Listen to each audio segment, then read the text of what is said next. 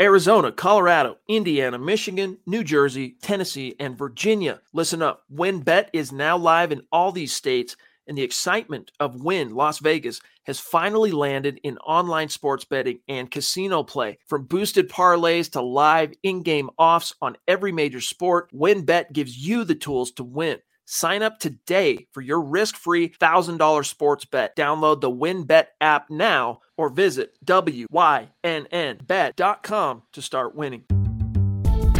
You're listening to Broncos for Breakfast with Nick Kendell and Scott Kennedy. All right, welcome in, guys. It is 412. It is 7:32 a.m. and it means it's time for an episode of Broncos for Breakfast. I am Nick Kendell and joined by, as always, Scott Kennedy. Scott, good morning to you. Happy Tuesday. How you doing? I'm doing good. Getting ready for 80 degrees while I'm reading everybody talking about the snow. The snow. We actually had freezing rain on Saturday uh, that was dropping on top of the pollen that was an inch thick. And then uh, and then it's going to be 80 today. That's why I have sinus problems and get sinus Mm. infections like three times during the spring. is the 40 degrees to 80 degrees, back to 40, back to 80. It's uh, it plays hell on my sinuses. God, man, it is. I could go for some 80 degrees. It's cold here, um, but it's getting bright earlier and earlier. I woke up today in a panic because I was like, "Oh my god, I'm late." Nope, sun's getting up earlier. Just uh, that, that you're normal, Nick. You're good. Doesn't that's you're gonna be fine. Um, well, relatively speaking, but Yeah.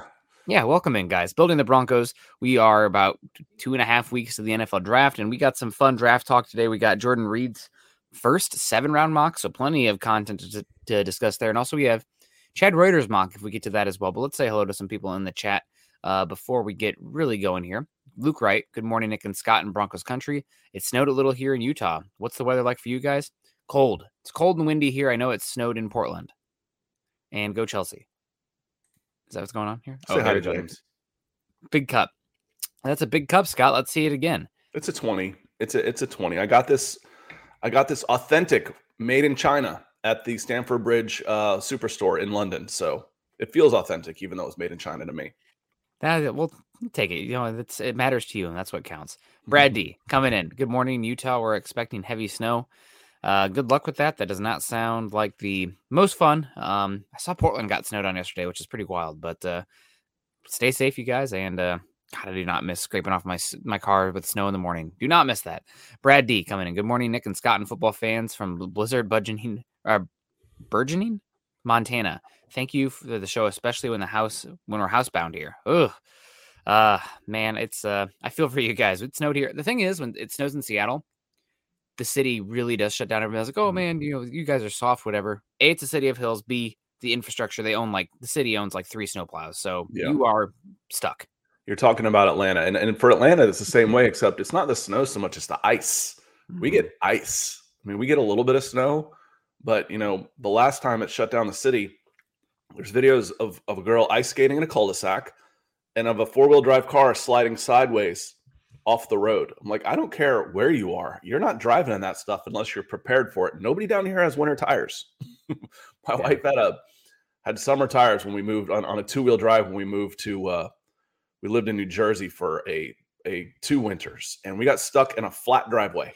Good car would not move. It was like it was like spinning on cue balls. Those things trying to move. The driveway was flat and we just left it there for 3 days.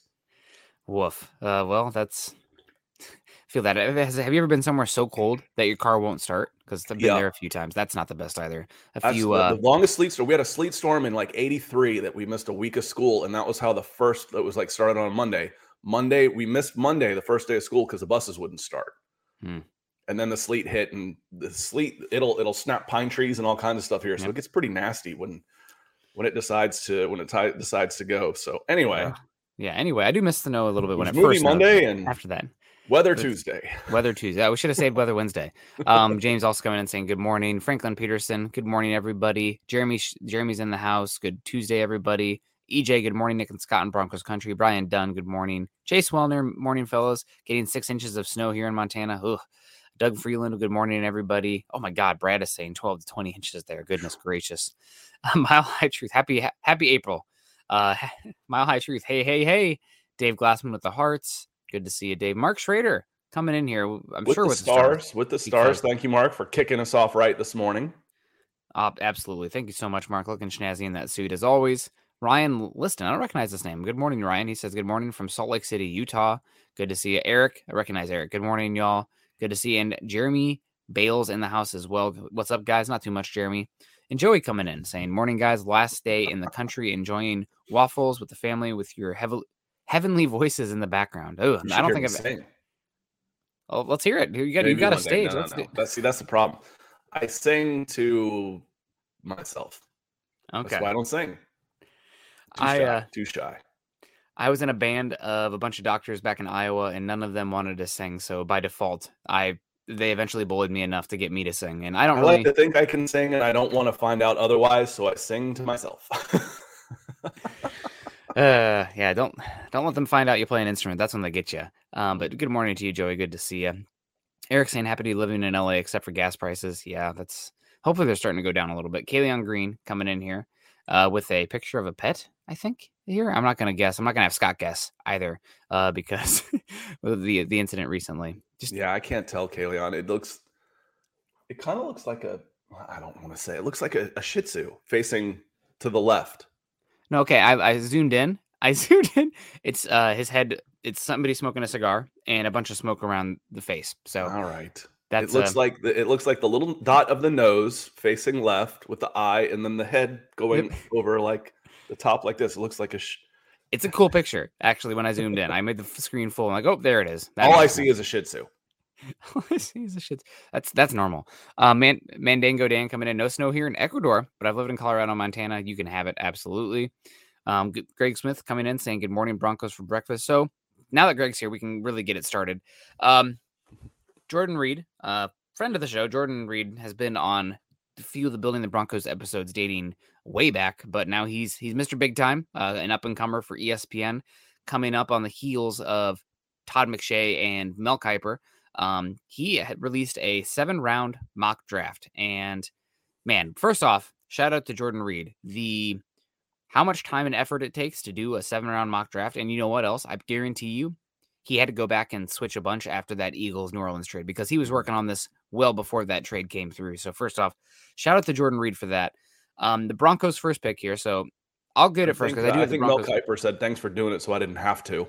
Yeah, You I don't- The, the OG, the OG isn't like threatened by it anymore. It's like "Oh, this guy's taking my taking my spot. The old guy's like, I don't want to do this again. Let the young guy do it. Yeah, absolutely. I mean, gosh, what a pain in the butt. But the Broncos, first pick in the draft, pick 64, and a dream pick, honestly, here. Uh, one that I guess if Jordan Reid is projecting it, it has a possibility of happening, but somebody that does not seem like many mock drafts have falling to this to all the way to pick 64, let alone uh, all the way down the draft. Let, like, don't even see him falling to the second round, really, let alone 64. But Bernard Raymond, offensive tackle, Central Michigan. Um, and Jordan Reid writes for that pick at 64. There's a chance Raymond goes much higher than this, but I see him more as a day two pick. In this situation, he'd get a chance to compete immediately at the right tackle. So Bernard Raymond, Scott, first pick here for the Broncos. I know you got a chance to see him down at the Senior Bowl. Mhm. Is this at all probable? Is this a realistic pick? Because I I can't imagine him being there. If, honestly, if he falls to pick 50, 55, I might be calling just to see if I can go up and get him. And what's the what's the knock on on him, Nick? I mean, he's he's relatively new to the game. Yes, he's, he's Um, you know, that's that's to me that's not a bad thing. yeah. Um, his his his arm length was okay, not elite, if I remember right. it's bad. It's it's bad. It's sub yeah, I thought I was like, okay, so that's why might might drop him down a little bit. Um, but you know, I, I did I did like him. I, I liked I liked him. I really liked Abraham Lucas, who was still on the board. So if you get your choice between Abraham Lucas and Bernard Raymond, you're going to be pretty happy. Um, I think that's Isaiah Thomas he's going against there. You know, good feet. You know, he's got some work to do as far as some technique, but you know, that's okay. That's what coaches are for. You know, you get him, he's probably 22, 23 years old. Uh, you're looking at, you know, a- a- the next 15 years, not the next 15 months. You know, so he's doing some some wide, you know, wide hands and, and not staying inside. Um, but that's that's all fixable, real fixable. I like the athleticism. Uh, I like the size, I like the frame, I like the drive, I like everything about it. Um, you know, again, technique. Technique needs to be worked on here. Um, but technique can be worked on. So I'd be real happy with this pick. You asked me last week um, when I said, you know, Abraham Lucas is my guy, and you said, would you take him over Bernard Raymond? I said, no. Uh, but I don't expect Ra- Raymond to be there and hope it's Raymond and not Ryman. Bernard. Um, I didn't expect him to be there. And um, you know, the way we've been talking, he can sneak into the back end of the first. Now, a day 2 Mhm. pick doesn't mean the last pick of the second round. So it would be a really good pick, and and and he's right. He'd compete at right tackle right away, right away. You know, you, you- you'd expect him to be the starter by the middle of the season.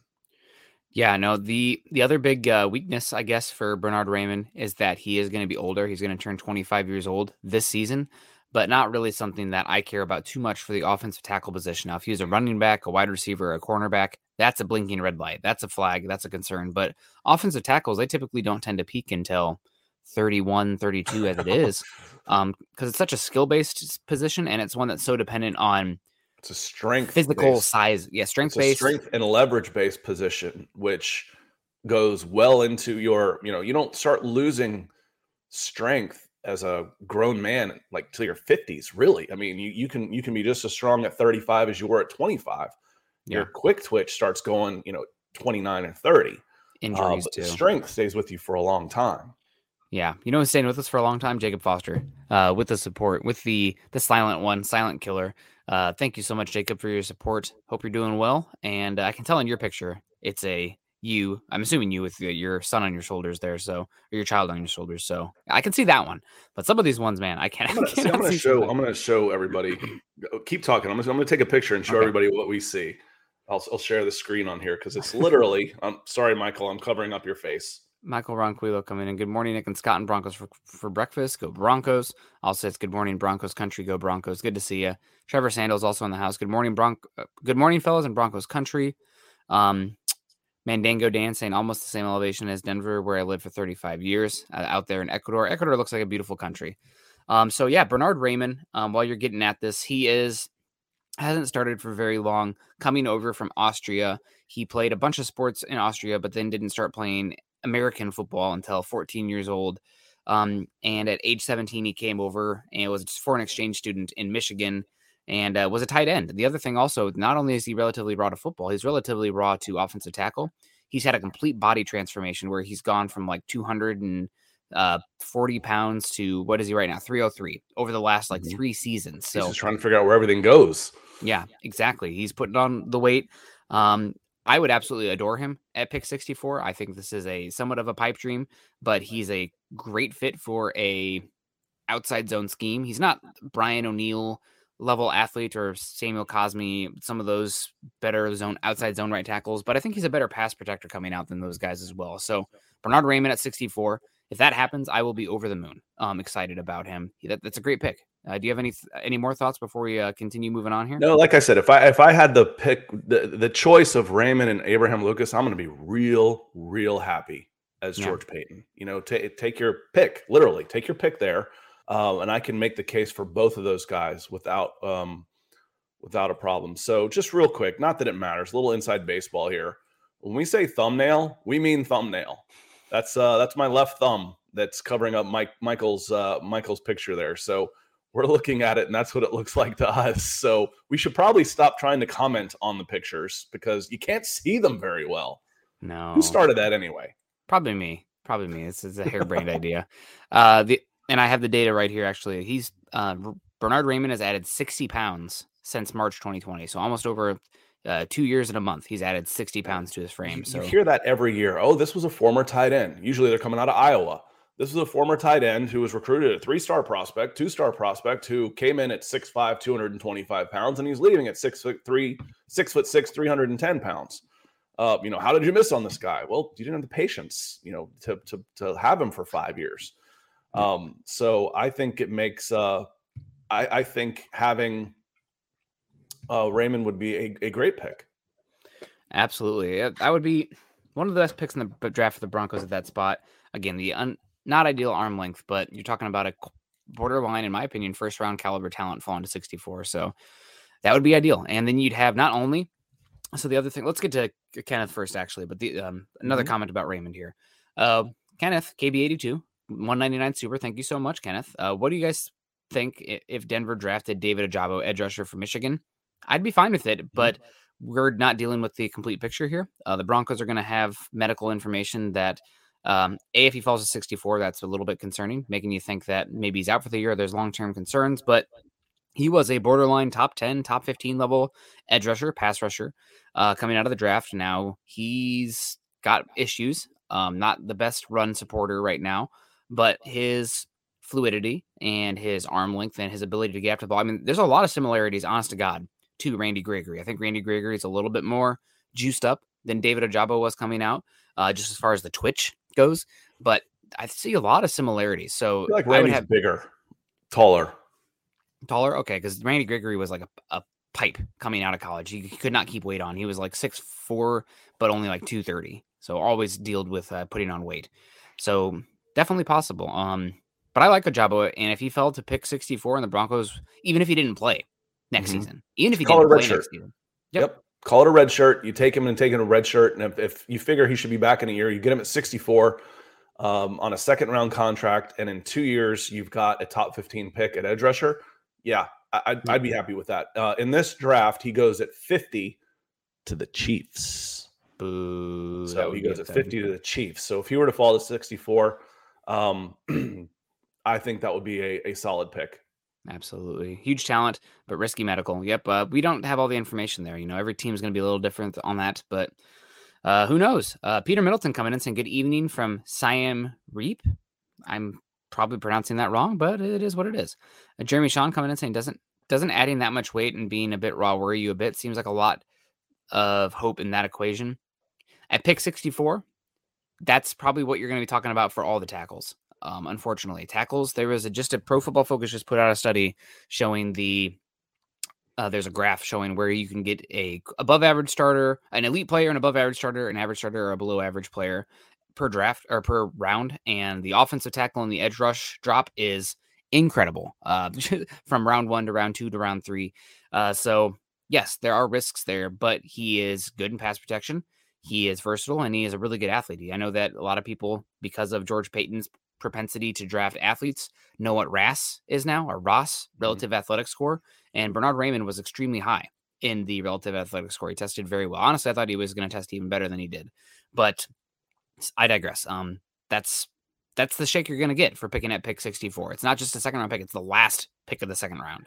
and I always say that skill players are born. You know, you always say, "Oh, you can't teach that." You know, that was he that was God given. You hear that about running backs making moves. Skill players are born. Linemen are built. So if I've got the frame, I've got the mentality, Mhm. uh, and I've got the athleticism, we can make a good offensive lineman. And he's got he's got three of those, uh, and, he, and he's working on everything else. He's relatively new to the game. I always y'all have heard me say this before. Football is an athlete's sport. It's not necessarily a skill sport. The skills are pretty easy to pick up. You don't hear somebody saying, "Oh yeah, I picked up uh, baseball in my senior year of high school. Now I'm a starting shortstop in the major leagues." That doesn't happen. Or you know, I, I wasn't cutting it at uh, at football, so I decided to go play basketball, and now I'm in the NBA at, after college. No, it doesn't work that way. It can work the other way. If you're a good enough athlete, you can play in the NFL. Um, so no, that doesn't that doesn't worry me. Uh, especially for a guy. Again, we're talking about a 15 year pick. Would it worry me if he had to start tomorrow? A little bit. Yeah. That might worry me a little bit. But he's he's got the the three traits. He's got all three of them that you're looking for in building an offensive line, especially at 64.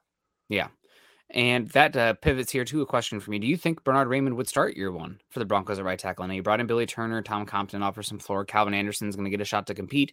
But I think there's a good chance that Raimann, week one, could take over the starting spot. Um, be You're probably going to have a little bit more ups and downs, but I think he offers different skills, especially in the outside zone blocking scheme that Billy Turner does not have. And I could easily see that be the case. Or uh, at some point in the season he takes over. That's probably the most likely scenario. But I think Raimann's a good enough player there at 64 that I would be okay with that. And round two offensive tackle is a scary, a scary time. Um, a lot of, if you look back the last 10 years, a lot of bad picks have been round two offensive tackles. It's pretty much a round one position, but still, uh, I think he's a good player. I would be okay with him here at 64. I'd be happy, excited with him at 64, understanding the the risk. Uh, and there's a reason that he's fallen to 64. Yeah, I think he could. I think he. I think I said earlier by midseason you'd expect him to be the starter at right tackle. Um, so and DeAndre comes in and says, "Would you be upset if the Broncos drafted an offensive lineman at 64?" No. You know, we we uh, in this in this draft, you've got your choice of Abraham Lucas or Bernard. Someone look it up, please, because I I feel like Tung, Tua Tungalova, Bailoa. If we say it enough times, we'll get it right eventually, different ways. So we've called him different names every time. One of these days, we'll you know we'll get it right at least once. I like the phrase. Uh, It's Raimann, R- like uh, Raimann. Raimann. Okay, kind of like uh, first pitch ball, second pitch strike. Batter looks back at the umpire. That's that was in the same place. He goes, "Well, I didn't miss them both then." Um, kind of we keep saying his name different ways. But Raimann. no, we'd be uh, we'd be pretty happy with with that pick. So, uh, Patrick Havener coming with the stars, appreciate it. And good morning, Lawrence. Good morning. Um, but no, some of the guys as we work our way down to uh, the Broncos' next pick that you passed on in that spot, uh, Dylan Parham, uh, interior alignment out of Memphis, I really like. Cam Thomas, edge out of San Diego State, up and down a little bit. Uh, running back Kenneth Walker, no thanks. Sean Hmm. Rhyan, uh, offensive tackle out of UCLA, meh. Be a guard. Ed, be a Ed guard. Ingram, interior alignment out of LSU, I do like. Uh, Darian Kinnard, offensive line, Kentucky, I do like. And then Abraham Lucas goes at 73 to the Colts. Hmm. And then at 75, when the Denver Broncos are back on the board, there's our boy Chad Muma, linebacker out of Wyoming. And Jordan Reid on ESPN says of this even though the Broncos brought back Josey Jewell and signed Alex Singleton to a one year deal, that shouldn't stop general manager from filling depth at the second level. Muma is an instinctive linebacker who is a ball location magnet against the run. He had 125 tackles last season. Yeah, no, he uh, grew up in Denver um, and is a great player. He played uh, safety, I believe, in high school. And uh, you can see that in his movement skills. I know he's not the quick twitch freak athlete that you see from a Micah Parsons or a Devin White, but that doesn't always translate to coverage ability. Honestly, that athleticism tends to translate more to pass rushing than the coverage. And Muma's got a very good feel for zone. I don't think there's a better zone feel uh, linebacker in this draft class and really good instincts as well. Uh, I do think that he's not soft, but he's not a physical presence at the linebacker spot. Um, doesn't really blow up guys uh, meeting them in the hole. Doesn't really destroy blockers as well, but still, he is a very good player. Um, I think that 70 pick 75 for Muma falling this fall shocks me. Honestly, this is another one where it's like, are you serious? Like, I'm not even sure he's going to make it to 64. I think 64 is it within range, but 75 for a guy who I think is arguably the best coverage backer in this class. Um, you're not going to ask him to play man coverage against Travis Kelce or Darren Waller. Guess what? You're not asking pretty much any linebacker to do that in the NFL. So quit asking for that guy. Um, but uh, Chad Muma, I 75 over the moon. I'd be super excited uh, excited to get him in Denver. All right. Now, the uh, I, I like the pick. Um, the question I always want to look at is, is who who did you pass over to take him? And there's some really good players that were available here. Um, I, I want to hit the chat here real quick. Um, Mark Schrader coming with some big stars saying Mhm. personally would prefer an edge at 75. So for me, if we wanted to go edge at that spot, our boy Josh Paschal is there, defensive end edge out of Kentucky, goes 77 to the Minnesota Vikings. Hmm. So are you passing over Paschal to take Muma? Nick, would you rather? Ah, man. This is a tough one because Mm-hmm. Paschal plays a far and away, far and away more valuable position, uh, edge rusher than the off-ball linebacker. Mhm. Um, but Chad Muma is this is the area where you should be looking to take linebackers. Edge is a first round pick, a top 40 kind of pick, and linebackers you should be taking pick 50 on uh, that kind of range typically. So this is this is uh really one where I don't have a strong preference either way. Just get the best player. I think that we like to take Paschal because of the edge value. I think in a typical class, Paschal's probably going to go in the top 60. Um, and this year he's falling a bit because of the depth of the edge class. Um, but I don't have a strong preference on either one. It could come down to personality, scheme fit, special teams ability, et cetera, et cetera. Maybe you don't like uh, Zach Pascal's age. I think he's going to be 23 or 24 this year uh, because he missed a year um, battling cancer. I think his freshman or sophomore year in Kentucky, and then came back and played uh, and became a team captain and a leader there. So great player, great story. Um, May he make But- millions and live a long, happy, healthy life. yeah, God. Uh, still gotta still gotta share that uh, commercial that he was on for the pediatric dentist. It's a classic. God, it's so funny. Um, a little bit of Terry the Office linebacker vibes there, but um, I I honestly don't have a strong opinion here. I like both these guys enough here in this range that just give me the best guy. And if somebody feels one way about one or the other, I'd probably relent. I'd be like, I like them both. Give me them I'm, both. sh- I'm showing some uh, some low connection speed here on StreamYard Okay. for some reason. I guess my gigabit Ethernet isn't fast enough for StreamYard today. Uh, so hopefully everything is coming in clear. Um, you also passed up, uh, let's see, Alec Pierce, wide receiver, which makes sense. But I love Alec Pierce. Um, it's going to be one of those. I think down the line, all the teams that pass him, well, we didn't need a wide receiver. Yeah, but you could use Alec Pierce. When you hit about three yards, three years down the line, you're going to say, man, I wish we would have taken him. We didn't need Cooper Kupp. Yeah, but you wish you would have taken him.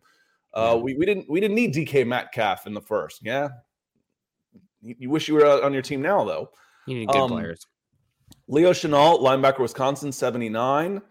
Um, let's see as we come back down just a little bit. Uh, Daniel Faalele, offensive tackle, Minnesota, Pittsburgh Steelers. That pick makes sense to me. Mhm. Um, that one makes sense to me. And then uh, Edge, Kingsley Enagbare, 87. D'Angelo Malone, 88. Another edge to the Cowboys. And then getting to um, to Jeremy's question, Troy Andersen at number 94 to the Chiefs. So the Chiefs are having my draft. To uh, to be frank about it, I would rather I would rather have um, uh, Troy Andersen over Chad Muma. I, I think he's just when you when you're a conference player of the year in college at two different sides of the ball, not just a position. I mean, David Pollack, for those of you who got to watch him at Georgia, he was a freshman All America defensive tackle. He was a three-time all a, a three-time All-American at defensive end, and then he was drafted to play outside linebacker edge in the first round. I mean, th- that's amazing. Well, this guy, I don't care. He's still playing at a high enough level to be a running an all-conference player of the year running back and linebacker. And then physically speaking, he's got Muma beat on just about every measurable there is. So he flashed to me when I'm watching them both side by side at the Senior Bowl. For me, it was easily Andersen, easily. Like it wasn't really that close for me. So I would rather have Troy Andersen than Chad Muma. Um, but that's me. So we'll see. We'll see how it ends up going because uh, Jordan's got him going all the way down to 94, which is just two picks ahead of the Broncos at 96. Yeah, let's get to a few of these uh, chats real quick uh, before we keep on moving on here. I, should, I, fa- I flashed Ryan's comment here earlier, but wanted to get to it. Uh, Ryan coming in here. Broncos for breakfast. Go Broncos. Go Chelsea. Morning, fellas. Good morning to you, Ryan. Other mocks have Trey McBride at 64. Thoughts? And then also we have Peter coming in saying tight end as biggest need.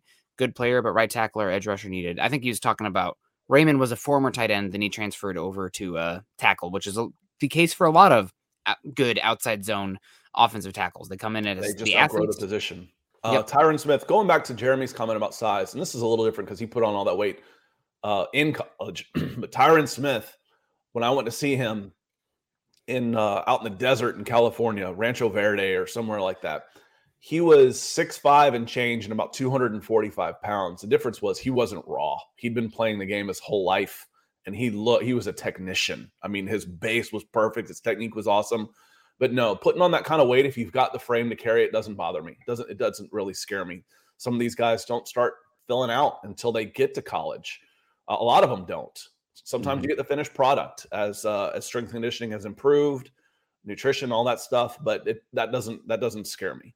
Um, edge rusher or right tackle needed here, unless you wanted to talk about the tight end with McBride at 64. What about you know what would you feel if you saw McBride at 64, Nick? I would understand it. I don't think it's the best usage of resources uh, overall. I think this is not a great tight end class. And I'm looking for a tight end who is dominant in one area of the game versus a jack of all traits that I believe uh, Trey McBride to be. I want somebody who's either the best blocking tight end in the draft or somebody who's a freak athlete. Uh, so I'd rather wait. And I saw that Jelani Woods actually went at pick 63 in this draft right before the Broncos picked. So interesting to see that. But uh, that's just my opinion. I think that Russell Wilson, somebody asked a little bit here. There we go. Edward saying, Do you think the reason Russell Wilson doesn't throw in the middle of the field is because of his height? Partially. Um, he even talks about it some. He looks at the. Uh, the angles and the hips of the defensive linemen, uh, sometimes to kind of understand the angles and the throwing lanes to anticipate where guys are going to be down the field, which to me says I don't see over these guys, so I'm looking at their body language to understand the throwing lanes. So that to me, uh, again, not maybe not seen as well over the offensive line. He does have an incredibly high uh, CPOE, which is completion percentage over expected, and a big reason for that is because he's hitting harder throws down the field at a rate that many other players don't. That's the reason he's been so successful while still not using the layups uh, over the middle of the field. He's not going to completely not use the middle of the field, but the rate is typically lower. So again, I don't know if tight end is the best usage for him. I think if you're looking to maximize Russell Wilson's ability over the middle of the field, a running back might be more valuable to get bring in another strong body there um, to make teams play more guys in the box, play cover three, roll a safety down. So that way you open up, you don't have that canopy over the back end of the defense. You kind of weaken up those deep shots. For a second tight end, you're probably looking for a more hybrid offensive tackle also, if you want to go heavy. You're not yeah. looking for a pass catcher. You've already got one of those. And Trey mm-hmm. McBride's a pass catcher. I mean, he can block, don't get me wrong. Yeah. But he's that's not his forte. You want basically the old fullback. So we could use another running back. Okay, let's bring in a fullback. His his job's to block. So I, I think you'll probably go uh, get a, a, veteran on a rookie, I mean, on a, a veteran minimum, something like that, who comes in, who is his job is to block. Might have yeah. 10 catches all year. That could be your tight end too this year. But that's okay. You've got the weapons. Mm-hmm. You know, yep. he's going to be the seventh option. so you don't you don't need to put a whole lot of resources into the tight end position. Yep. No, I I agree with you. Now, if you love uh Trey McBride and you have to have him there at 64, I get the pick. It really helps solidify the room. And again, he is really good across the board. He's a solid blocker. I wish he was a little bit bigger, but uh, again, it is what it is. He's not going to be busting seams or he's not going to be, you know, beating many NFL linebackers in a foot race um, on crossing routes, but he has a long wingspan. He catches the ball in his radius and he's a good enough blocker. So I, I would get it. I just think that the investment and the usage is probably not worth it when you can get somebody who's going to offer a similar value that's not going to be a pivot point in your offense uh, later on in the draft, where you're probably not going to get an edge rusher, a defensive back, and offensive tackle of the same caliber. If this was live and they just picked Trey McBride, I think would be we would be lamenting them passing up on a couple other players that should be mm. available at that spot. Yeah, probably. Um, you and I at least. Dom coming in here saying, Good morning, fellows. It's great to see the boys back in the building yesterday. And we are back, boys. Broncos football is back. Yep, the Broncos resuming activity there in Dove Valley yesterday. Not much information. It's just like walkthroughs, the voluntary, blah, blah, blah. But still, things are picking up steam and it's one step closer to actual real life football again, which makes me excited. Uh, Lawrence Rivera's coming in talking about I'd trade away one of the guys who's going to be on a big contract next year. Um, who are your marketable pieces right now that that you could trade like that. I mean, that that you you know Jerry. This is why we talked about Jerry Jeudy. Jerry Jeudy's about the only one that fits the bill on that. You don't want to trade him this year. No. He's got two years left on his deal. You'd want to trade him after a year in the in a in an offense run by an offensive guy with Russell Wilson as a quarterback. Get his value up. Yeah. Uh, you have two tight ends. One of them's gone. You're not strong enough at the offensive line to be shopping an offensive lineman. Um, the defensive backs, no. Defensive line, no. So, you know, I don't see anybody that you would want to move this year to try and accumulate more capital. Not when you're trying to win now. We're, we're trying to get better, yeah. not build for the future right now. We're trying to win now. So yeah, I, don't I, don't, I don't think there, there isn't anybody I'd be looking to shop to try and pick up a, a day one pick, first or second round pick down the line. If somebody offered me a round one pick for Jerry Jeudy, I'd consider it. But it's but not going to happen. Not yeah, happening. that's that's not going to happen. No, nope. no way. Yep. And the other guys you really need, and you'd be selling low on a lot of guys as well. Mm-hmm. Uh, Bradley Chubb, you you might get better capital letting him walk and getting a compensatory pick uh, than you would right now trading him. Uh, some names to keep an eye on, maybe for moves. Somebody like, I mean, again, just reading the tea leaves. Oh, he's the guy down. He's working with Russell Wilson. Okay, and uh, Lloyd Cushenberry is a name that comes to mind. The Broncos keep bringing into your offensive lineman for visits. They've signed a few in this class as well. I don't think they are this uh, coming in coaching staff is the biggest fans of Lloyd Cushenberry as a scheme fit. So uh, that's a name to keep an eye on, maybe as potential move. Same with uh, Netane Muti, um, another name that could be on the move as well. There's some questionable questions as far as his scheme fit, his mobility, uh, the fit in the outside zone, reach landmarks beyond that first uh, wave of defenders. So you can get some picks for that, but we're not talking about paying studs. You're talking about uh, guys who might not even make the roster that hopefully you can get some 2023 day three capital to help uh, start to chip away at your lack of picks in next year's draft. Yeah, and Kaleon says, uh, Chubb, I'd say Chubb, get while you can while he's healthy. He's he's on the last year of his deal. So you only got a third for Von Miller, and then you spent mm-hmm. eight hundred thousand or whatever it was, eight million. I can't remember. It was a lot yeah. to buy uh, the other pick.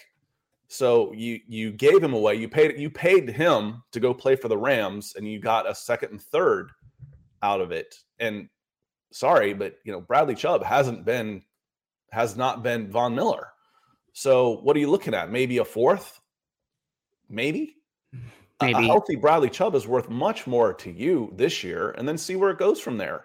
And then, like like Nick said, then if he walks, you might get a third round pick back out of it from a comp pick. So again, there's not a lot of trade options I see on this roster right now. Yep. I agree with you. You're talking about some borderline guys, but this is the Broncos are in a window right now, right? Like this is Yep. might be honest to God, this is nobody wants to hear this, but with Russell Wilson coming over right now and the Broncos not having picks in the next two draft classes, there's a reality out there how this plays out where this is the Broncos' best chance to win a Super Bowl this season, right now. Um, so taking trading players away and weakening your your stance, uh, your chances this season is probably not the way to go. Now there are some fringe guys where maybe you want to not only win but win going forward, where you can get some extra capital going forward. But still, you shouldn't be trading away star players because this is your chance. The Chiefs, I mean, even decided a made a calculated move, but decided to fall back to the pack a little bit this year, trading Tyreek Hill. The window's open. Uh, if anything, you should further go for it. Uh, but I digress. We got a long one coming in here from Lawrence Rivera. I would. We oh, already is did this- that that's what we just did. Okay. Yep. Um, I want to say hi to Todd Smith. Morning to you, Todd. Um, Mike coming in with one of the guys that I like in this draft class, Zach Tom, big fan of me. Jeremy saying, listen to Nick, I preferred Cade Otton at 115, 116, and then, McBride. That's a great pick. Uh, my favorite guy, tight end in this class, is Daniel Bellinger, but you can probably get him around six. But uh, he's weird. He's a really good blocker.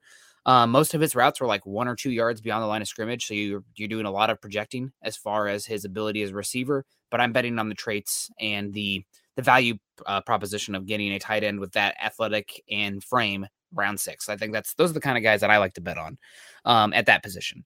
Casey coming in saying, "Morning guys, go Broncos." I think we're gonna have an awesome season. Uh, Cassie, excuse me, I'm gonna have an awesome season with the guys we have this year. Absolutely, Cassie. Hello to you. Good morning, and absolutely, it's gonna be. I can't guarantee how the Broncos season is gonna play out, but I can guarantee we're gonna have a lot of fun. I think Yep, that's the biggest and, thing uh, for the first time in a while. She's calling the Denver and Browns in the AFC Championship game this year. I said it first. It's going to remind me of the early '80s, back in my youth, watching the fumble and the drive reverse in reverse order. Yeah. good times for Broncos fans. Not so good for this Cleveland-based Kennedy family. I would love to beat the tar out of the Browns. Um, get some let's get some stuff going on there. Uh, and also, oop, did I click it again? Did you accidentally click it? I again? was All right, clicking let's- it off. Let's keep going. It. See, you're side seat driving again. Um, Jeremy coming in also one or two yard routes. Who was Bellinger's offensive coordinator? Shermer.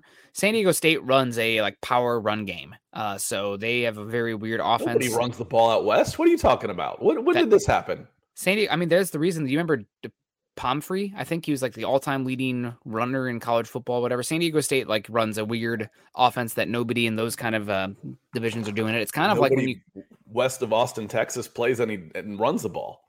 Uh, Utah. Also, that's another team that comes to mind. That's No, a power. I'm teasing. I'm Yeah, teasing yeah. for sure. Uh, let's Um, let's move on to uh, yeah. the next pick, Nick.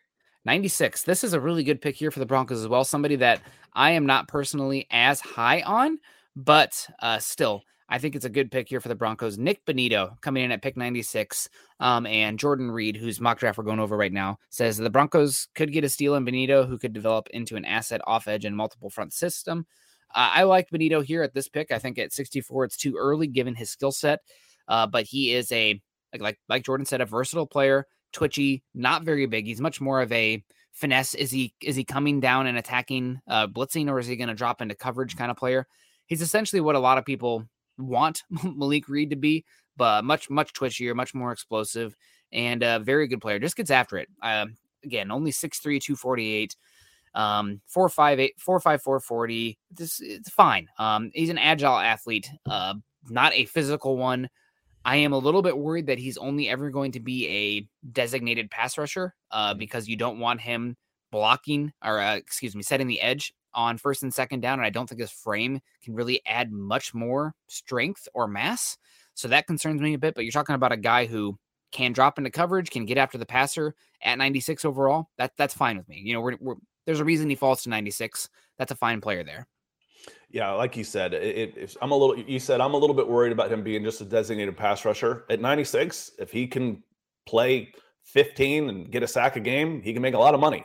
Yeah. Um, so I- I'd be okay with that one. Um, And again, his he is a fluid athlete. You look at his Mhm. three cone at 707 and his shuttle at 423 with a 10 foot broad jump at 6'3, 240 pounds. He's a he's a really good athlete. So you've got something there at 454, uh, 240 pounds. You you could mold this guy. And again, if you got just a designated pass rusher out of your third round pick, you'd be pretty happy. So I, I like the pick here at Edge.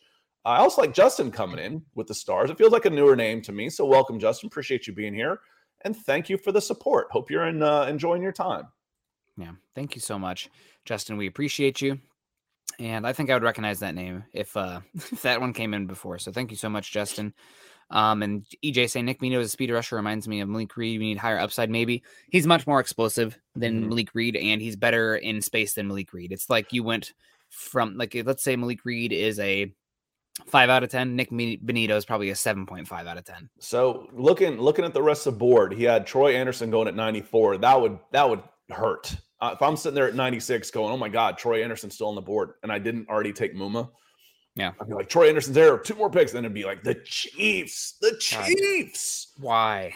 and uh, you know, what are they gonna do with him? They got they got was it Bolton last year? They got Bolton and they got Willie Gay Jr. Yeah. Um, so uh, you know, strength on strength. You can I, I think Andersen's good enough you can move him all over the place. You know, I don't think he's strictly an inside guy. You can you can use him in a variety of ways. Uh, just before that, Max Mitchell, offensive tackle, 95 to the Bengals. Not a fan. Uh, th- th- that's a pick that I don't see is going to help them a whole lot. Mhm. You look at uh, Nik Bonitto at 96. So you start looking at some of the players that went after wide receiver. Uh, Carson Strong finally goes to the Saints. That's not a bad spot for him. Um, uh, Myjai Sanders, edge from uh, Cincinnati. Now that that actually ends up being a good question because if Sanders is still on the board, would you rather have him or Bonitto? Ah, man. I think I'd rather have Bonitto because I see a little bit more versatility and different avenues to win. Where Sanders, I think he's a little stiff in his hips and not the most. Uh, ex- he- he has the strength issues that Bonitto has without the coverage ability. Um, and I really like the simulated pressures that you can get with Bonitto as well. Is he coming? Is he going? Is he dropping into a hook zone? Is he dropping into the flat? Um, getting a little bit of chaos up there with uh, the blitzes with the Ejiro Evero. So I'm again, I'm not as big on uh, Myjai Sanders as a lot of people. Um, so I probably do actually t- lean Bonitto here. Um, good morning, Anthony. And I, I I would be okay with that one too. Um, I like either one of them in the third. Um, but good morning, Anthony from ESPN Country in Bristol, Connecticut. And then obvious uh, is asking about Sam Williams. What about the Ole Miss edge guy? I forgot his name. Sam Williams. Where's he projected to go? He's up and down all over the place because he's got some off the field concerns.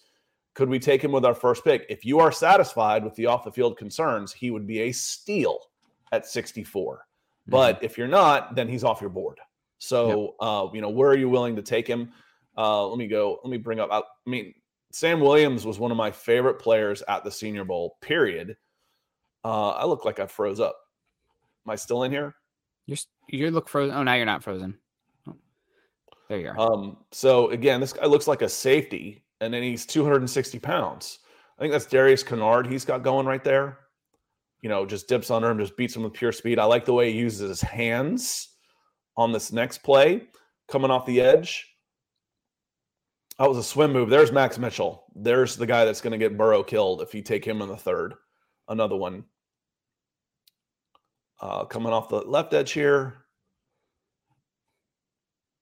and you know just blows up that play and then comes back and you know is still able to make a tackle so yeah if uh yeah, he can play there's there's no doubt about it so but is he on your board that's where that's what it comes down to yeah, uh, he's God. It's it's hard to say from where we sit, uh, right? Mhm. Like with his, he has this battery that was dismissed, but you know, there's a lot of money to be made, and that's always you know, just because it's dismissed doesn't mean that it didn't happen. And the NFL teams are going to do a lot of digging to try to find at what point is the risk worth the reward. And he plays the edge rusher spot. He's really talented. Somebody's going to take a swing on him in day two of the draft. I got zero doubt on that. Um, but you're gonna have to parse through that, and every team's gonna have to. Every team's gonna have a little bit different levels of what is palatable for them. Uh, obviously, you talk about the Browns earlier. Maybe the Browns want to take him because obviously they have different levels of what's palatable as far even just the PR side of things. So, um, well, it used to be all those guys either ended up in, in Cincinnati or Dallas, Dallas, or, or yeah. the Raiders. You know, the Or guys Raiders. that were questionable character types ended up in in those places. Yeah. Um, Chiefs as well. excuse me, I don't know if that's going to be the case anymore. Yeah. Um, but uh, you know, moving down the list here, uh, we got back-to-back picks in the fourth at 115 and 116. You're gonna have to help me with these guys, Nick. You, you've gone a little deeper than I have on these. Josh Uh, Williams. 115, the Denver Broncos take Joshua Williams, cornerback, Fayetteville Mm-hmm. State, and running back, uh, Tyler Allgeier from BYU. Uh, what are your thoughts there? Uh, Joshua Williams, Fayetteville State. I'll be honest with you, I have not watched much Fayetteville State football. I haven't got my hands on that tape, but uh, he's a long cornerback, uh, six two, six three, with uh, 33 inch arm length, uh, 78 and a, qu- and a quarter arm length or a wingspan, four five one forty. Uh, played a variety of techniques and coverages, zone and man at Fayetteville State, and pretty good ball skills. Former wide receiver as well, converted to cornerback as well. You can probably tell based on the body type.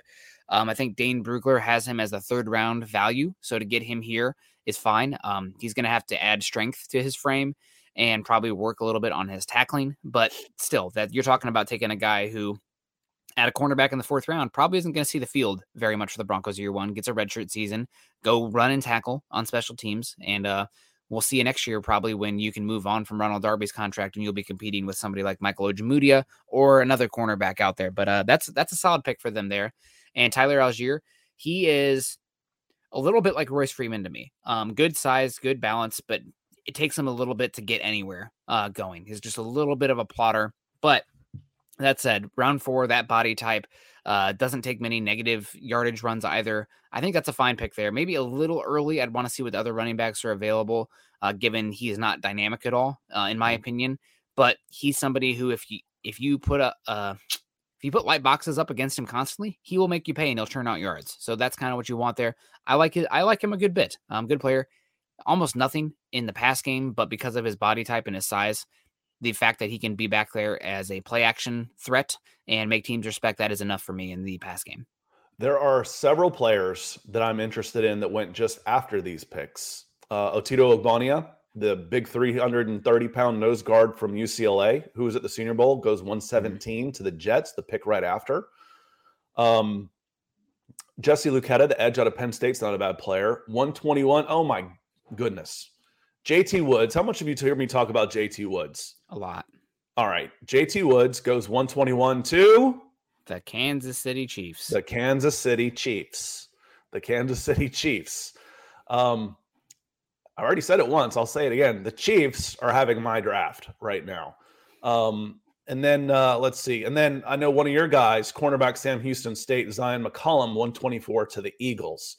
So if all of those players are available uh, in that in that area, and again, I don't know enough about those other two guys to match needs. I don't know that I'd go running back there with those other guys available. I, no, yes, I do. I know I wouldn't go running back there with those other guys available. Um, but that doesn't mean that the kid from Fayetteville State isn't a great player. I just don't know much about him. Yeah. No, absolutely. Um, the one that gets me here on this uh, draft, Zyon McCollum, going off just a little bit later. Uh, let me see. Going to Philly at 124. That's I think I'd prefer Zyon McCollum on the athleticism there, although he does not have the arm length uh, that Joshua Williams has. But uh, freak athlete, versatile, could probably play cornerback, nickel, safety, et cetera, et cetera, with the athleticism there, good ball skills.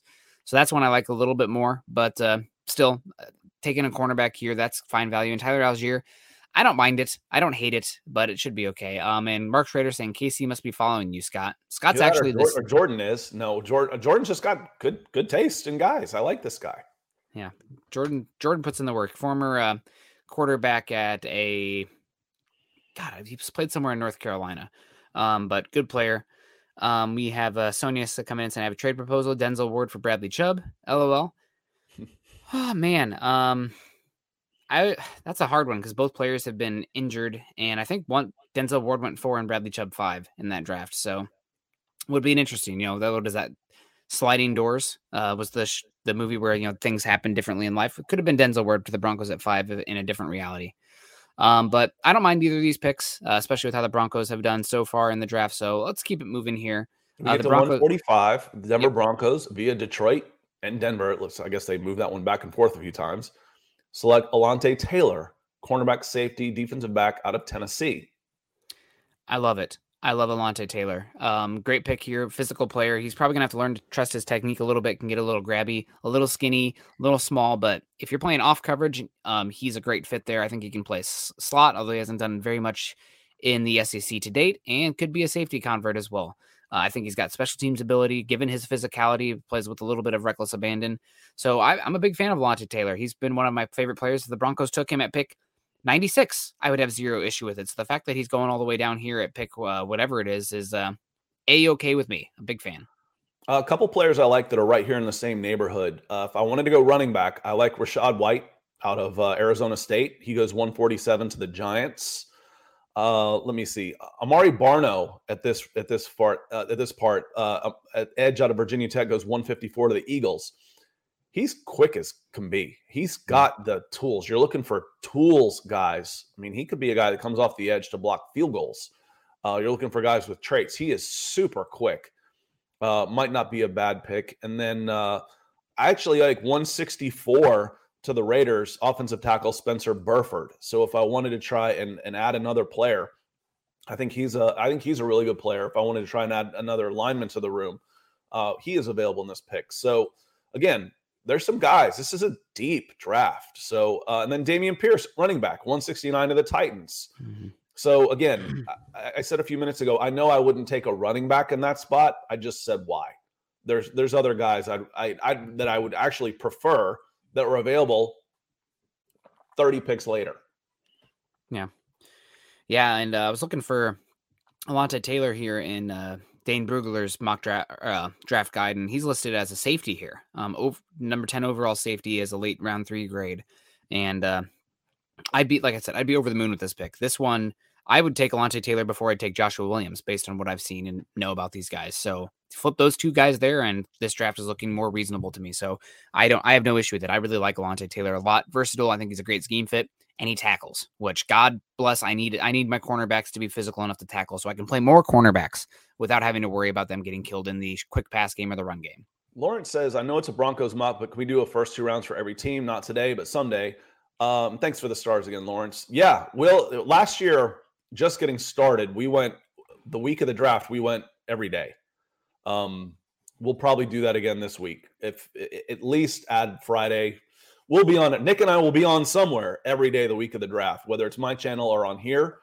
And we can, uh, I think, I think by then we'll have a good enough idea of the other team's needs and what they're possibly doing because that's where you start messing up. You know, like Yeah. you start at the beginning, you're like, uh, I like Sauce Gardner to the Panthers. Well, they took a first round guy last year that was hurt. I'm like, see, I didn't, didn't know that. Uh, now I do. So a little more experience, a little more knowledge makes it better down the line. Mhm. Um, which makes it hard for guys like, you know, um, Daniel Jeremiah, these national guys to try and know the needs of every team. But that is their job. That's what they do all day long. At least they should be. So yeah, I think we can pull something like that off. And Chris Hernandez coming in with a little love, with a little stars. So appreciate you. Thank you very much, Chris. Thank you so much, Chris. We appreciate you. Uh, next pick for the Broncos, 152. Yusuf Corker, safety from Kentucky, uh, physical player, good tackler. Um, Yeah, I totally looked over that one, Nick. Sorry. no, it's okay. Yusuf Cor- Corker, the next one. Oh, Um, he's, he's been- not on uh, Tankathon. Hmm. Tankathon he's- does not list this as a Broncos pick. I was curious about that one um, as well. Like, why is that pick here? I think that was a mistake. I think this is a pick the Broncos actually sent over to the Seahawks, but Okay. I digress. Still, it's a player that we should talk about. Yusuf Corker, um, really good coming downhill and tackling. Not really the biggest athlete ever, and he's a little bit tight. Um, but I think he's can be a pretty good special teams player. You're talking about a fifth round safety here. Um, I really like the overall aggressiveness. Uh, sometimes he comes downhill a little bit out of control. But again, he because of his size, he plays with reckless abandon, and I think you have a really good special teams ability with him as well, which is what you're looking for at this point in the draft. And George Paton has said as such. You know, looking at day three in the draft, are you drafting for special teams? Yes, yes, I am. So that's a player here that you need to consider for the Broncos. Even though you already have Jamar Johnson, you have PJ Locke, those guys should be competing for a roster spot, let alone playing time. Yusuf Corker comes in younger, another year of cost control, maybe going to kick one of those guys out.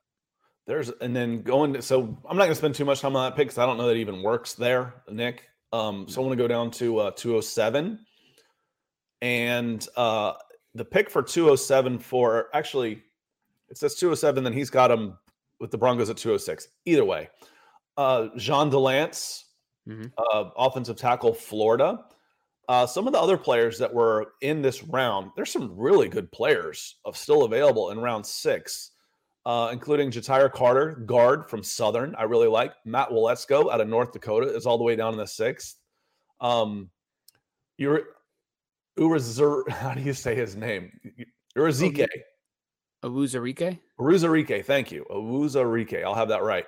Uh, 188 to the Jags. Braxton Jones, Southern Utah, uh, to Washington at 189. Um, John Ridgeway, big nose guard, 330 pound nose guard from Arkansas to the Saints at 194. And then scrolling down, and we get to the Denver Broncos. They took uh, they took Delance, offensive tackle from Florida. Yeah. I really like uh, John Delance. He has like 36 inch arm length or something crazy. He's not the biggest Wow, a body. he's yeah, he's up and grabbing onto the the the, the hoop. He's Yeah. well, even his feet. Yeah, he is super long, a little bit stiff, a little bit short, but uh, I really like his ability. Um, he because of his arm length, he can engage early with pass rushers, and I actually thought he gave Will Anderson um one of the better games that Will Anderson saw this year. And if you guys don't know Will Anderson yet, you will. Uh, he's going to be a top five pick next year in the draft. Edge rusher from University of Alabama. Where's number thirty-one? Honest to God, if I was uh, in his family, I'd be like, Will, you should probably sit out the season. You don't need to show anything else. Um, you should protect yourself. Well, they're they're allowed to get paid now. yeah, You know, But- so he could sign a. I mean, he could sign a deal that you know he could get a seven figure deal.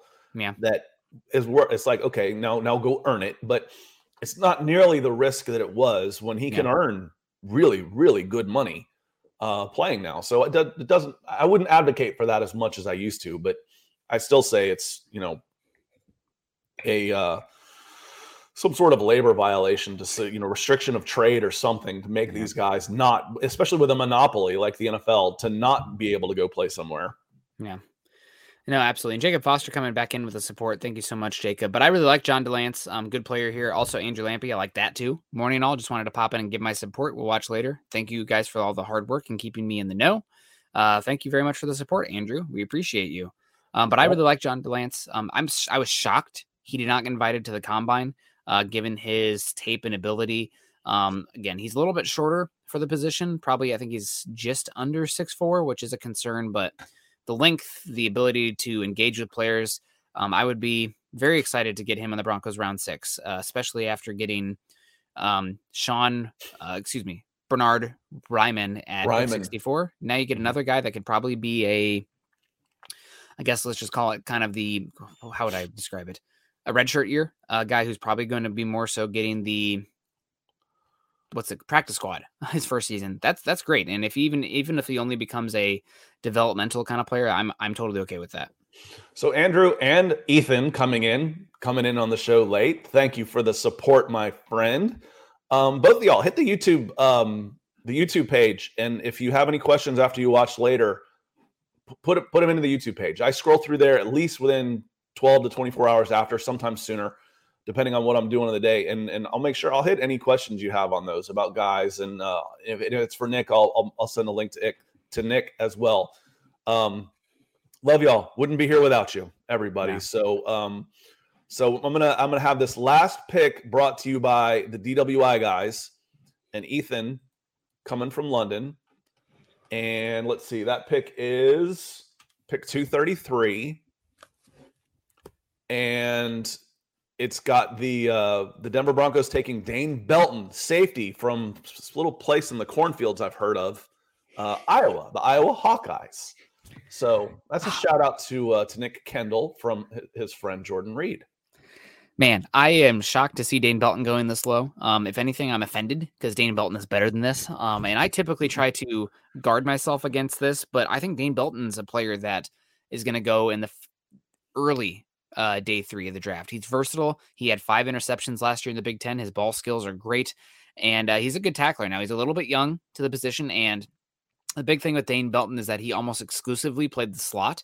So there's not much, there's not many reps of him playing deep, playing too high, coming downfield, uh, and filling and being a run defender or a rallying to the yards after catch kind of pass game. So that's a concern with him. But just because he didn't do it doesn't mean he can't. He tested like a very good athlete at the combine. I think he had a RAS, relative athletic score, that was like 9.3. Um, physical player, you have to be a physical player to play that star backer position, which uh, what is a star backer? A star backer is a kind of a new age position in the NFL right now where instead of the small Bryce Callahan type of cornerbacks, um, because of offenses are using bigger bodies at the slot position in today's NFL, you need a bigger body to defend it. Um, it's an old to, school rover. Yep. I mean, it, it's not eh, they they it's not necessarily new school. It's it's old school. Yeah. They call it the star, the tiger, the wildcat. They call it all kinds of different things, and it's basically a freelance, bigger, strong safety. Yep. Uh, you, not always bigger um, for the Bronco uh, specific. I guess they are bigger because they're playing close to the line well, of scrimmage. Again, it's more like a, a, a rover. It's a it's yeah. a, a free roaming, strong safety type. Yep.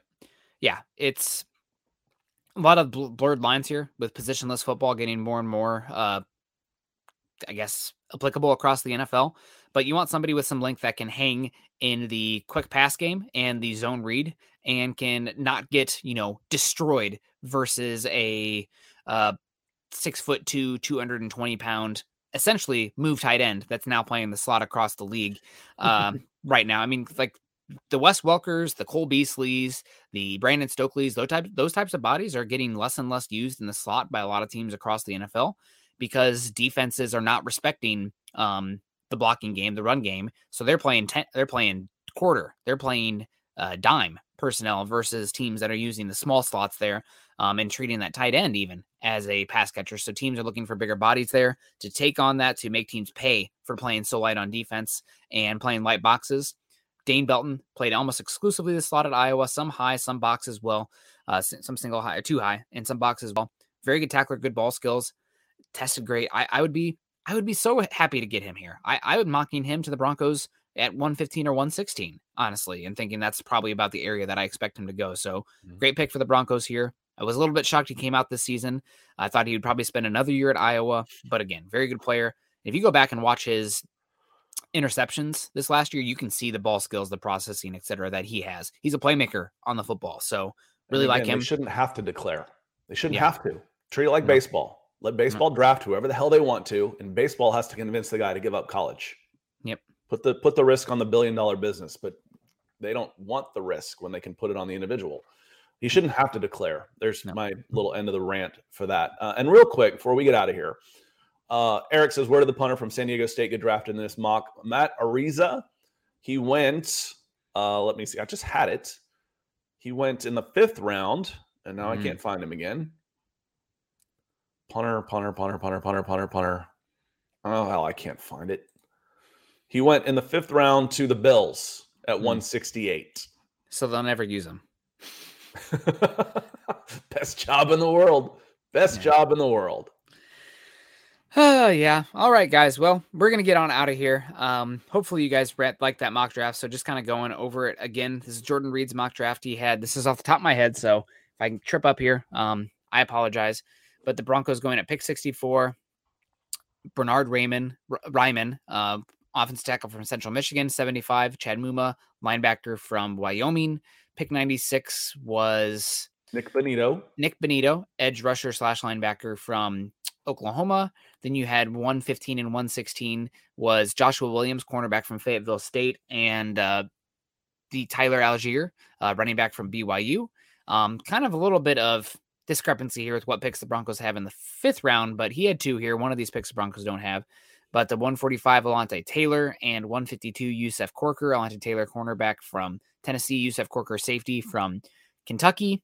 Uh, then in the sixth round, he had the Broncos going John Delance, offensive tackle from Florida. In the seventh round, Dane Belton, safety, University of Iowa. So good, good, good draft overall. Um, I I'd be excited about that draft.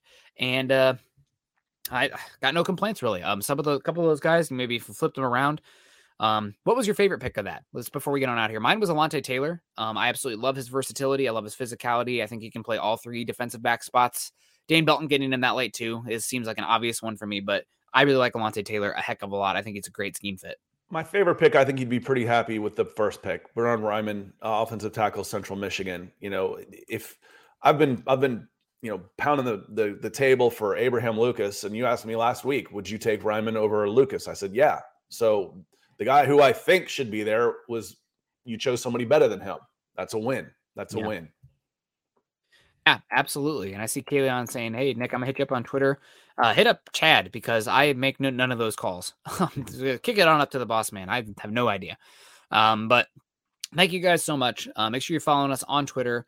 Uh, make sure you're following Scott is at Scout Kennedy. I am at Nick Kendell MHH. Also, be following us at Huddle Up Pod as well as at Mile High Huddle. If you're on Facebook, make sure you join our Facebook communities at facebook.com forward slash Mile High Huddle as well as facebook.com forward slash Mile High Huddle Pod. And please subscribe, like, and share to our channel on YouTube. Smash the thumbs up, the like button. We got a care react coming in here from Dave Glassman. Thank you so much, Dave. Um, over on this side of things. If you guys haven't done so yet, please do so. Uh, Scott, what's the rest of your day looking like? Champions League, baby. Uh, so three Awesome. o'clock. That's why I'm, I'm all Chelsea'd out. Um, the Champions League, it's the final eight, and Champions League is a little like college football. If the the conferences never played anyone else other than within conference, except in one tournament, and that's what makes it kind of cool. So, and they play two games and they add up the score. So the first game, Real Madrid won three to one at Chelsea, so it doesn't look good for the Blues, but they're only down two goals they if they win by two, then they get to keep playing. They'll go to extra time and maybe penalty kicks. So got to win by two today. Games at three o'clock and should be on CBS All right. Well, Eastern, Good. three o'clock Eastern. good luck, Chelsea. Um, as everyone's saying here, have a great day, everyone. Great show as always. And uh, click that thumbs up on the way out. We will see you guys tomorrow over on Scott's channel. Uh, maybe breaking down this mock again, but on the uh, the Falcon side of things. And Well, just in the uh, top ten too. We'll look. We'll look at Yeah. the at the at the higher levels and some maybe some trade candidates and the fact that you know the the some of the talk about the quarterbacks. You know, moving into the top ten for this, and I think his first quarterback was taken at nineteen. Um, you know, so it was. There's so much. There's so many reasons not to want a quarterback in the first round in, in the top fifteen right now, uh, and this is just another example of that. Absolutely. It's that kind of draft. Um, all right, guys. Well, we will see you tomorrow. Everyone stay safe. Choose kindness, choose compassion. Go Broncos. Head on over to milehighhuddle.com for all things Broncos. Good morning, Broncos country.